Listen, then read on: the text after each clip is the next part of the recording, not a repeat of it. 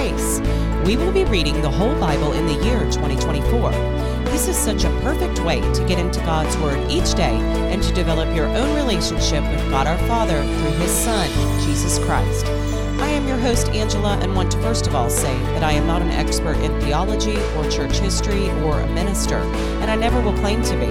I am a wife and mother who has been reborn and want to be of service to God in gratitude for calling me back home. Welcome the podcast.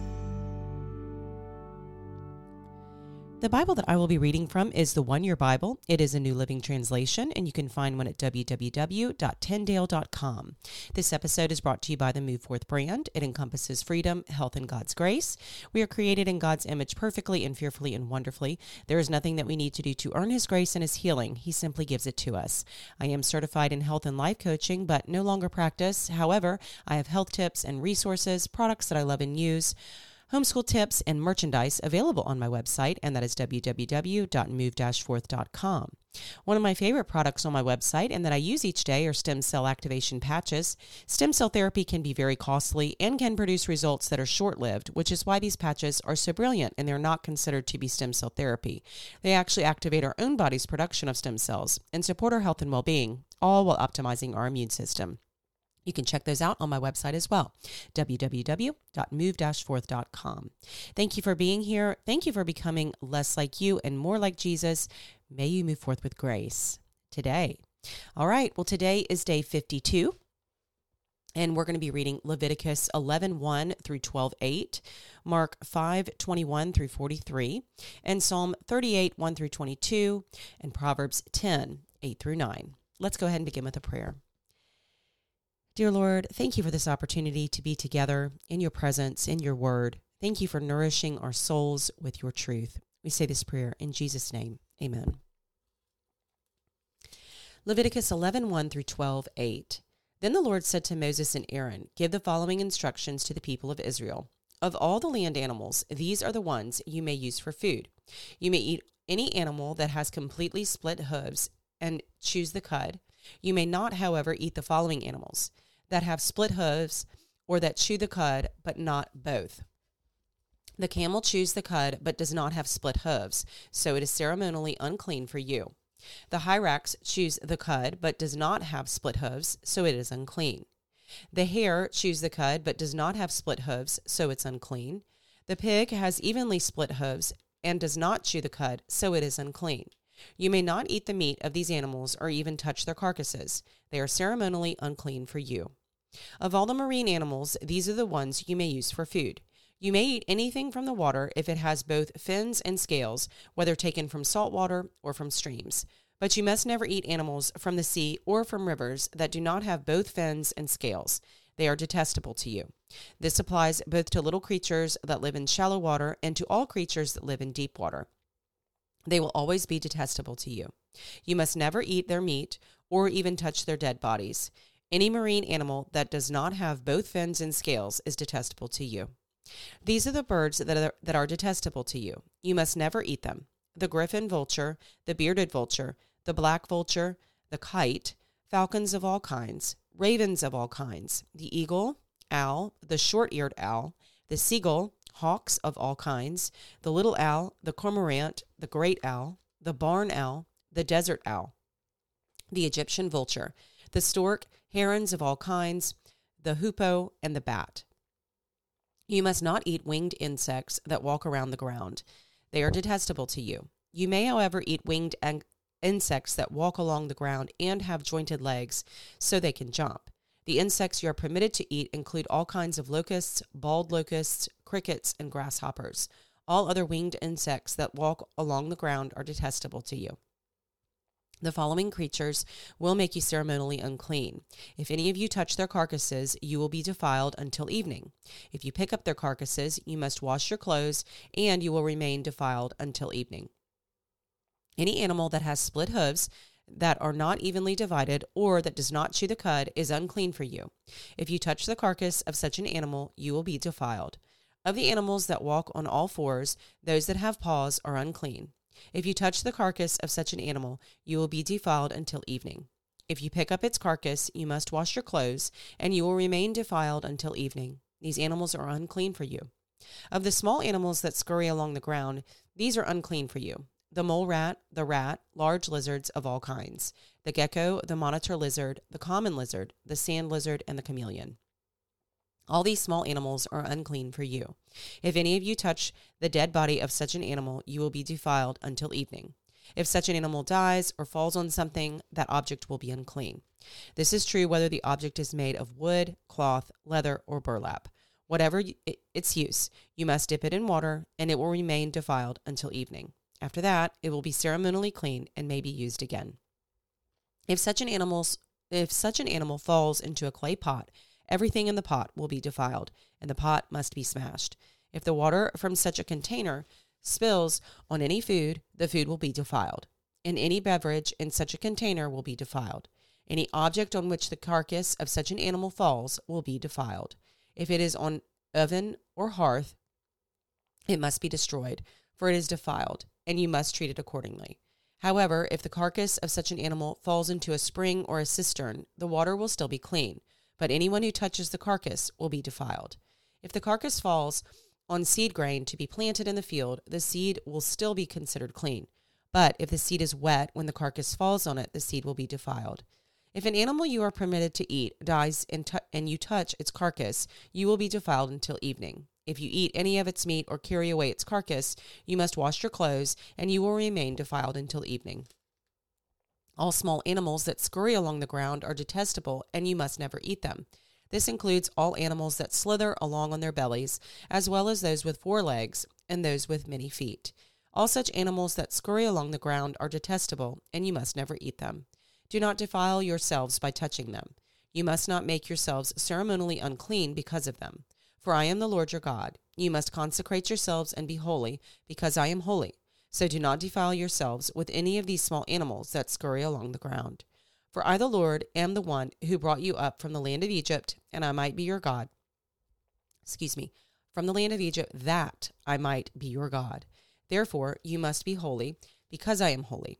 These are the instructions regarding land animals, birds, marine creatures, and animals that scurry along the ground. By these instructions, you will know what is unclean and clean, and which animals may be eaten and which may not be eaten. The Lord said to Moses, Give the following instructions to the people of Israel. If a woman becomes pregnant and gives birth to a son, she will be ceremonially unclean for seven days, just as she is unclean during her menstrual period. On the eighth day, the boy's foreskin must be circumcised. After waiting 33 days, she will be purified from the bleeding of childbirth. During this time of purification, she must not touch anything that is set apart as holy, and she must not enter the sanctuary until her time of purification is over. If a woman gives birth to a daughter, she will be ceremonially unclean for two weeks, just as she is unclean during her menstrual period. After waiting 66 days, she will be purified from the bleeding of childbirth.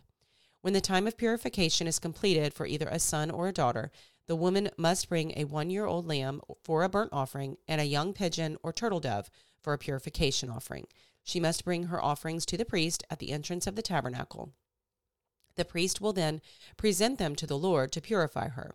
Then she will be ceremonially clean again after her bleeding at childbirth. These are the instructions for a woman after the birth of a son or a daughter. If a woman cannot afford to bring a lamb, she must bring two turtle doves or two young pigeons. One will be for the burnt offering, and the other for the purification offering. The priest will sacrifice them to purify her, and she will be ceremonially clean. Mark 5 21 through 43. Jesus got into the boat again and went back to the other side of the lake, where a large crowd gathered around him on the shore. Then a leader of the local synagogue, whose name was Jairus, arrived. When he saw Jesus, he fell at his feet, pleading fervently with him. My little daughter is dying, he said. Please come and lay your hands on her. Heal her so she can live. Jesus went with him, and all the people followed, crowding around him. A woman in the crowd had suffered for twelve years with constant bleeding. She had suffered a great deal from many doctors, and over the years she had spent everything she had to pay them, but she had not gotten better. In fact, she had gotten worse. She had heard about Jesus, so she came up behind him through the crowd and touched his robe. For she thought to herself, if I can just touch his robe, I will be healed. Immediately the bleeding stopped, and she could feel in her body that she had been healed of her terrible condition. Jesus realized at once that healing power had gone out from him, so he turned around in the crowd and asked, Who touched my robe? His disciples said to him, Look at this crowd pressing around you. How can you ask who touched me? But he kept on looking around to see who had done it. Then the frightened woman, trembling at the realization of what had happened to her, came and fell to her knees in front of him and told him what she had done. And he said to her, Daughter, your faith has made you well. Go in peace. Your suffering is over. While he was still speaking to her, messengers arrived from the home of Jairus, the leader of the synagogue. They told him, Your daughter is dead. There's no use troubling teacher now. But Jesus overheard them and said to Jairus, Don't be afraid, just have faith. Then Jesus stopped the crowd and wouldn't let anyone go with him except Peter, James, and John, the brother of James. When they came to the home of the synagogue leader, Jesus saw much commotion and weeping and wailing. He went inside and asked, Why all this commotion and weeping? The child isn't dead, she's only asleep. The crowd laughed at him. But he made them all leave, and he took the girl's father and mother and his three disciples into the room where the girl was laying. Holding her hand, he said to her, Talitha koum, which means, Little girl, get up. And the girl, who is, was 12 years old, immediately stood up and walked around. They were overwhelmed and totally amazed. Jesus gave them strict orders not to tell anyone what had happened, and then he told them to give her something to eat. Psalm 38, 1 through 22, a psalm of David, asking God to remember him. O Lord, don't rebuke me in your anger or discipline me in your rage. Your arrows have struck deep, and your blows are crushing me. Because of your anger, my whole body is sick. My health is broken because of my sins. My guilt overwhelms me. It is a burden too heavy to bear. My wounds fester and stink because of my foolish sins. I am bent over and racked with pain all day long. I walk around filled with grief. A raging fever burns within me, and my health is broken. I am exhausted and completely crushed. My groans come from an anguished heart. You know that I long for you know what I long for, Lord. You hear my every sigh. My heart beats wildly, my strength fails, and I am going blind. My loved ones and friends stay away, fearing my disease. Even my own family stands at a distance. Meanwhile, my enemies lay traps to kill me.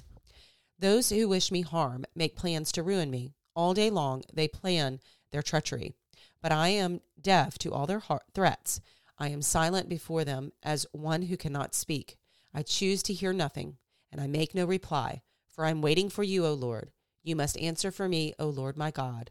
I prayed, Don't let my enemies gloat over me or rejoice at my downfall.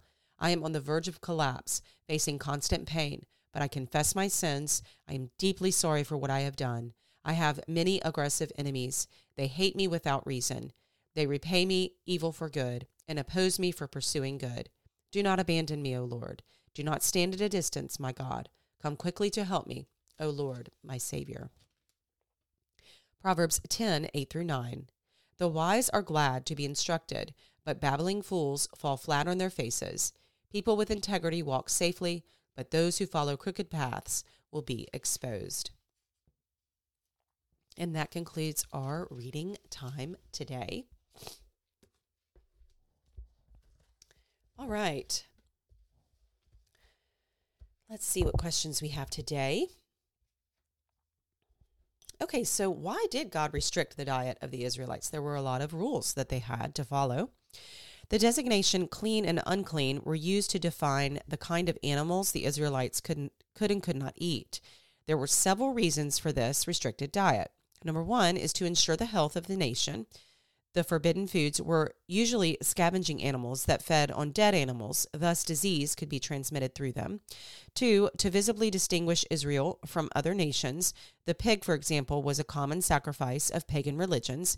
And three, to avoid objectionable associations. The creatures that move about on the ground, for example, were reminiscent of serpents, which often symbolized sin. And there you have that explanation. Okay, uh, why was a woman considered unclean after the wonderful miracle of birth? It was due to the bodily secretions occurring during and after childbirth. These were considered unclean and made the woman unprepared to enter the pure surroundings of the tabernacle. Unclean did not mean sinful or dirty. God created us male and female, and He ordered us to be fruitful and multiply. He did not change his mind and say that sex and procreation were now somehow unclean. Instead, he made a distinguish a distinction between his worship and the popular worship of fertility gods and goddesses. Canaanite religious incorporated, excuse me, Canaanite religions incorporated prostitution and immoral rites as the people begged their gods to make their crops, herds, and families increase. By contrast, God kept worship and sex entirely separate, helping the Israelites avoid confusion with pagan rites. The Israelites worshiped God as their loving creator and provider, and they thanked him for bountiful crops and safe childbirth. That makes sense. They needed to be set apart, and this was yet another way. Okay, was Jesus angry with this woman for touching him, this woman who suffered for with a bleeding condition for 12 years? Was he angry with her? He knew she had touched him, but he stopped and asked who did it in order to teach her something about faith. Although the woman was healed when she touched him, Jesus said, Her faith caused the cure. That's such a beautiful story. I, I love that story in the Bible. If I could just touch his robe, I will be healed. Can you imagine? Why were the people weeping and wailing so loud? Loud weeping and wailing was customary at a person's death. Lack of it was the ultimate disgrace and disrespect. There were some people, usually women, who made mourning a profession and were paid by the dead person's family to weep over the body. On the day of death, the body was carried through the streets, followed by mourners, family members, and friends. So that's why there was all the weeping and wailing. And it was just a part of how things were at that time.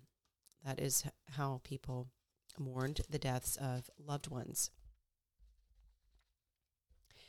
And Psalm 38, you can just feel David's heart here about sin and his own sin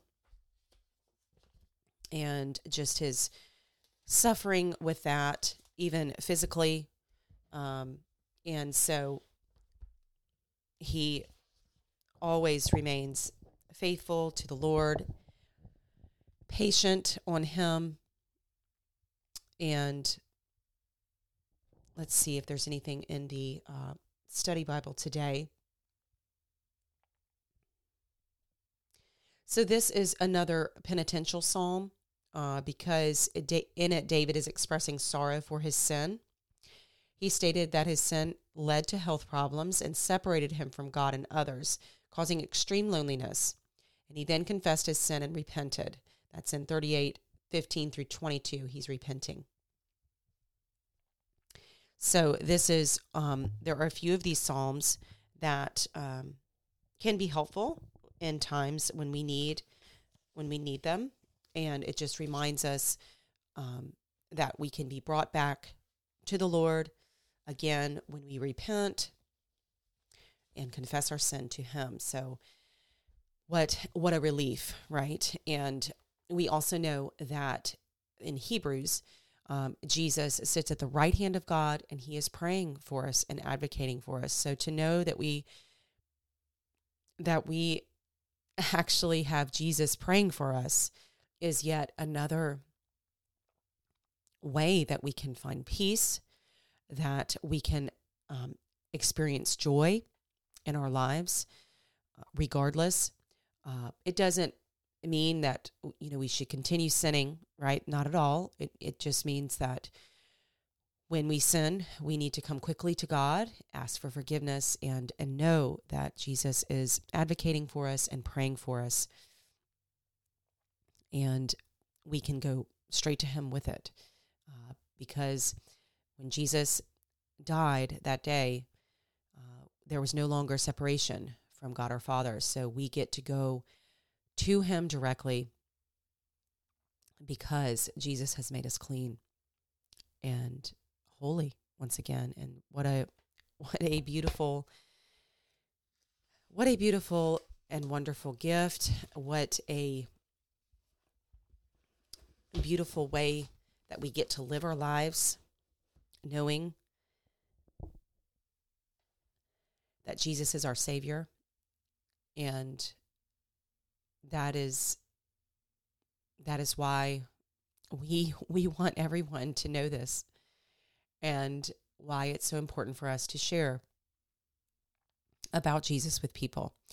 Um, in church this past uh, weekend, uh, the pastor was talking about missions in Japan, and some have never heard of Jesus. There are still people in the world who have never heard of Jesus, never heard of the Bible. And so we just still need to share it. We, you know, we we tend to um, uh, what's what's the word um, take for granted that uh, you know we have the Bible. I have many Bibles. I I actually collect them now, and um, you know we have we have the access to God's truth, and some people don't. There are still people in the world that don't, and so that should motivate us today uh, to share, and and even if it's just sharing people to this podcast, um, or or another podcast, or just encouraging people to get in their Bible daily, whatever that may be. Uh, may that may that motivate you and encourage you today to to keep sharing, to keep sharing the, who Jesus is, and that we have hope and joy and peace and love in Him. Let's go ahead and end with our prayer today. Dear Lord, thank you for this time together. Thank you for blessing us with your word. Thank you for guiding us throughout this life and teaching us your ways. We just ask for protection over our minds and hearts today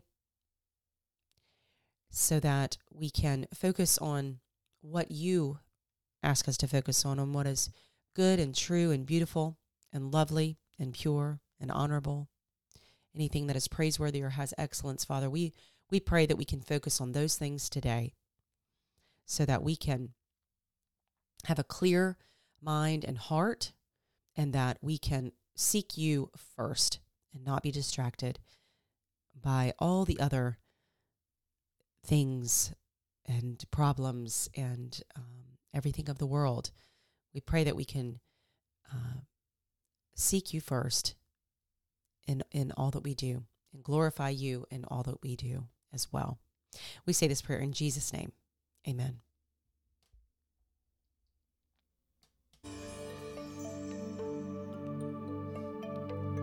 Well, that concludes our episode for today. Thank you so much for joining me today.